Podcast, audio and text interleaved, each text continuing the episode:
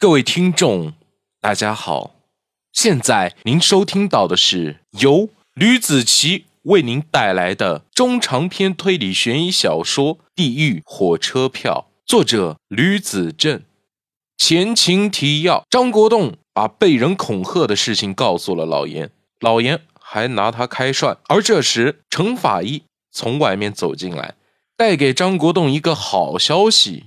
这个好消息听起来并没有什么用。第八十二章，张国栋听见程法医这么说，顿时激动了起来。再说之前可是连身高体重都不知道，不明确的，如今这个消息无疑是喜讯，简直就是特大喜讯。太好了，张队，真的是车到山前必有路，桥到船头自然直啊！是啊，老严，张国栋没有听到老严把话说错了。不过，光凭借身高是没有用的。程法医说道：“哎，现在有身高，体重就足够了，总比没有什么强。”老严说：“除了这事之外，还有什么其他事情吗？”张国栋看着程法医心事重重的样子，不免有些担心起来，便问道：“昨天出警现场在收尾之后。”在血浆里发现了一张被切毁的银行卡，程法医从口袋里掏出了装在证物袋里面的银行卡。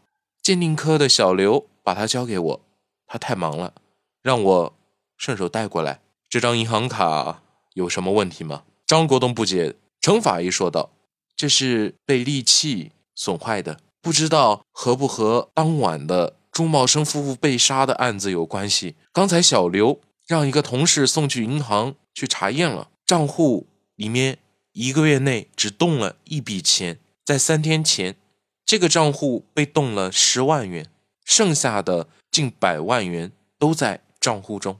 嗯，他取这些钱是为了什么呢？张国栋念叨着，在自己的有字天书上面又添了一笔。其他的我就没什么好说的了。张队，你先忙，我还有事。程法医。把一系列数据丢在桌上，给张国栋审查。对了，内存卡呢？怎么没有送过来？张国栋问。他们现在还在提取指纹了，我让他们把指纹提取好了之后，再快点送过来。估计还有很久了吧？老严说道。话是非常不经念叨的。老严说了两句，门就被敲响了。张国栋便对门外说道：“进来。”老大，张队。鉴定科的人手中拿来了一个空空如也的物证袋，这是在周茂生家发现的信封里面的证物。呃，现在已经基本上提取完毕了。内存卡里面除了朱茂生指纹之外，其余的任何一个陌生指纹都没有，而且有很多指纹被涂抹的痕迹。现在，嗯，不过信封上面啊有三个人以上的陌生人的指纹痕迹，呃，已经。在指纹库中比对了，估计一时半会还出不来结果，最快的话也得两天之后吧。张国栋接过物证袋，他随身抽出了一副橡胶手套，戴在了手上，看了看内存卡，是一张很普通的内存卡，街上的手机店或者是普通人家随便一找就能找到的一张两 GB 的内存卡。小刑警。拿出一个读卡器，把内存卡插了进去，随后插在了电脑主机的 USB 接口上。他熟练地操作着电脑，把数据拉到桌面上，然后把内存卡放回了物证袋里。鉴定科的小刑警说道：“张队，我已经把数据传到桌面上了哈，你会不会用电脑啊？”张国栋咳嗽了一声：“咳 咳这个我有什么不会的呀？”你先回去吧，有什么安排我会吩咐你们的。呃，那张队我走了哈。小星星转身就走了。老严走过来看着电脑上的文件，张国栋则沉吟了一声：“唉，要不打开看一下吧？”老严说。张国栋双击鼠标，屏幕里跳出了文件管理器，里面有个文件夹，还有文档，是 date 后缀的，估计是缓存文件。他并没有理会那个文件。反而双击了文件夹，文件夹里面有个视频格式的文件，有个缩略图显示在文件上面，一片漆黑、没有颜色的一张图。张国栋手抬起来，鼠标落在了垫子上，双击左键，啪嗒啪嗒两声，一个视频窗口出现在两个人的眼前，上面是一片漆黑的背景，什么都没有，模模糊糊的可以看见一个人的人影，看的不是特别真实，隐约间、恍惚间，时而出现，时而没有，没有一点声音。下面的进度条还在缓慢的移动着。在画面一闪的时候，抓起了鼠标，按下了暂停。张队，你怎么不开音箱啊？说着，点亮了静音键的图标，把电脑后面的音箱也给开了起来。进度条被拖回了最前面。两个人就这样盯着屏幕看了将近十分钟的时间，两个人的脸上都渗出了豆大的汗珠。纵然已经开了空调，但是并没有什么用。他，张国栋指着屏幕上的电话号码，仿佛还有个人影在上面一样。他就是凶手。嗯哼，我也不知道。老严说道。他的声音怎么听起来像个女的一样？不过又感觉怪怪的，像是被什么东西处理过一样，又像是个男的。张国栋看了半天，才觉得这个是用电脑合成出来的声音。老严表示有点些许的无奈，这是用软件弄的吧？这东西好办，我一会儿找技术员处理一下吧。还原原因是不太可能的吧？恢复大概应该是没有什么问题。张国栋忽然想起了什么，连忙跑了出去。老严不理解，见张国栋跑出去，自己也跟着跑出去。毕竟张国栋是自己的上司。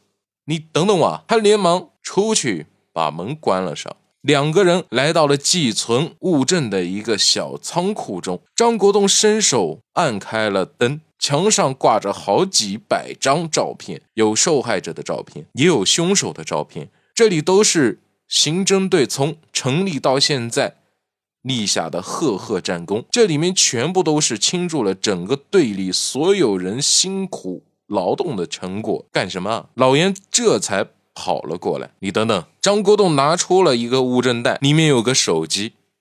他隔着袋子把手机屏幕点亮了，搜索了一下，然后笑了。他抓起手机，把屏幕冲着老严说道：“我昨天看了两个人的通话时间记录，这是朱茂生的手机。我记得有一条短信很奇特，一般他都是跟人讨论公事或者是一些垃圾短信，但是这条不一样。”这条是发给陌生人的地址。我当时看了视频，怪不得那个自称自己是谢必安的名字，感觉那么耳熟了。原来我在电话上看过。张国栋把手机递给了老严。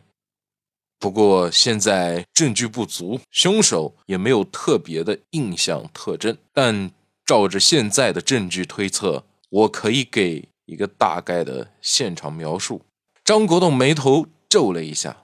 等一下啊，我给你录音，回头整理一下。老严按下了录音键。上周五，四十七号，朱茂生从不知什么地方得到的这封信。晚上回到家里，看了一下信封里面的信件，里面有一张内存卡。打开录像，我们已经看过了，是一段勒索形式的视频。后面屏幕上出现了一段号码，视频里面自称是谢必安的人，让朱茂生。把自己的地址留下，周日晚会来找他。朱茂生看完视频之后，整个人都傻了。于是做贼心虚，无官不贪，所以他思索了整整一多天，给这个谢必安发了短信，告诉自己家的住址，并不是现在所居住的别墅区。张国栋把手机关了机。他把陌生人的电话改名为谢必安，这样好联系。不过，按照犯罪心理学来说，凶手一定没有打电话来给朱茂生，通话记录也没有这类的有效记录。